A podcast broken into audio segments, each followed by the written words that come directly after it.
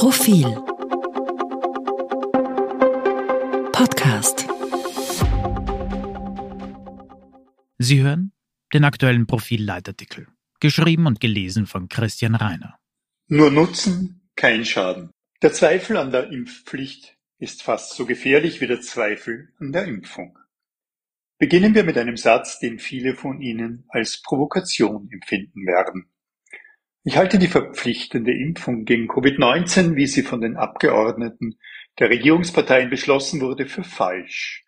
Nicht etwa, weil ich ein Gegner dieser Pflicht wäre, sondern weil sie nicht weit genug geht. Die Regelung ist knieweich.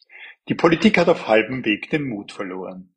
Es handelt sich um den seltenen Fall eines Gesetzes, von dem sich jeder Mitbürger, jede Mitbürgerin gegen Bezahlung einer überschaubaren Summe freikaufen kann. Zumal in später Stunde auch noch der Geltungsbereich auf Personen ab 18 Jahre eingeschränkt wurde, ohne dass es ein medizinisches Argument gegen die Impfung von Kindern und Jugendlichen gäbe. Was für eine Familie mit Kindern ansonsten zu schwerem finanziellen Ballast geworden wäre, wird durch diese Einschränkung leistbar. Korrespondierend mit dem Irrwitz, dass durch die Impflotterie die Einhaltung von Gesetzen mit Geldgeschenken belohnt wird, rüttelt die Impfpflicht in der vorliegenden Fassung am Fundament des Rechtsstaates. Wie unschwer erkennbar bin ich ein vehementer Befürworter der Impfpflicht. Ein Abweichen davon, wie derzeit vermehrt diskutiert, ist naiv und lebensgefährlich. Ich hatte diesen Standpunkt an dieser Stelle im Leitartikel bereits im vergangenen Sommer vertreten. Wieder den Meinungsstrom im Land, der durch milde Omikron-Verläufe stärker und stärker umgelenkt wird, halte ich diese Pflicht nun sogar für noch wichtiger als damals. Denn vor einem halben Jahr konnte man noch hoffen, dass die Impfquote im obrigkeitsführigen Österreich und mit Unterstützung der Massenmedien von alleine auf ein Maß steigen würde, welches einer Verpflichtung gleichkommt, dass sich also fast alle impfen lassen würden, bei denen nicht valide gesundheitliche Begründungen dagegen stünden.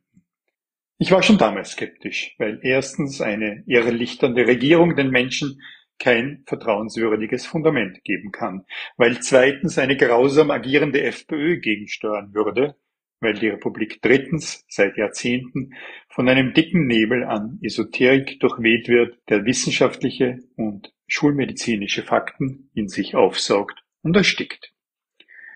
Der teils zähe, teils aggressive Widerstand, der inzwischen in unzureichenden Quoten Ausdruck findet, hat mir recht gegeben. Als nachgerade naiv empfinde ich den Standpunkt, dass man weiterhin zuwarten solle, da noch nicht alle Anreiz- und Marketinginstrumente der Politik eingesetzt worden seien. Allerdings will ich das Wort naiv nicht verschießen. Ich will es lieber hier für alle jene verwenden, die durch Omikron geblendet meinen, eine Impfpflicht wäre vor kurzem allenfalls noch vertretbar gewesen, sei jetzt aber nicht mehr notwendig.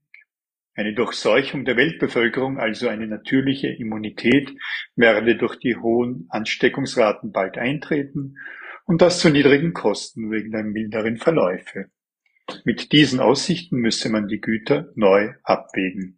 Der Eingriff in die Grundrechte mitsamt dem erwartbaren Widerstand, jetzt erst recht, wiege nun schwerer als die Pandemie. Einer, der prominent diesen Standpunkt vertritt, ist der deutsche Publizist Jakob Augstein, der in einem Interview mit der deutschen Wochenzeitung Die Zeit jüngst sagte, ich wäre für eine allgemeine Impfpflicht, wenn wir sie bräuchten, aber ich vermute, bis die Impfpflicht in Deutschland durch ist, werden wir sie nicht mehr brauchen. Zitat Ende. Die Gefahr dieses Arguments steckt in den Worten "ich vermute". Angesichts der Gefahr, die von Covid-19 ausgeht und der globalen Verwüstung, die das Coronavirus angerichtet hat, ist "ich vermute" eine grob fahrlässige Ausdrucksweise, wenn damit die Notwendigkeit der Impfpflicht hintertrieben wird. Würde Augstein sagen, es bedürfe nicht aller erdenklichen Sicherheitssysteme, wenn er nur vermutet, dass es zu keiner Kernschmelze in einem Atomkraftwerk kommen wird. Würde er sein Kraftfahrzeug in Betrieb nehmen, weil er vermutet, die Bremsen seien in ordentlichem Zustand? Wohl nicht. Er würde vielmehr alle erdenklichen Maßnahmen ergreifen oder zu erzwingen suchen, um einen Unfall da und dort zu verhindern. Bei der Pandemie hieß diese Maßnahme von Beginn an eine Impfung aller impfbaren Menschen weltweit. Zumal diese Vermutung, die sich derzeit pandemisch verbreitet, nur eine Hoffnung ist und keine wissenschaftlich fundierte Aussage. Niemand soll derzeit unwidersprochen behaupten, wir befänden uns am Übergang von mörderischer Seuche zu einer Schnupfenendemie. Ich zitiere aus einem Interview mit dem deutschen Nachrichtenmagazin Spiegel mit Anthony Fauci, dem bekanntesten Covid-Spezialisten der Welt und Berater des US-Präsidenten. Er sagt, es gibt keine Garantie.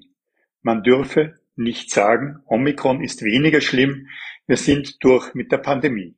Durch die niedrigen Impfraten geben wir dem Virus die Möglichkeit zu mutieren. Zitat Ende. Es sei, wieder Zitat, denkbar, dass die nächste Variante nicht nur ansteckender ist, sondern auch schwerere Krankheitsverläufe verursacht.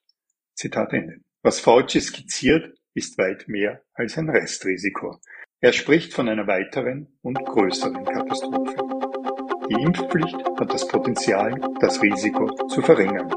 Sie bringt Nutzen und kann nicht schaden.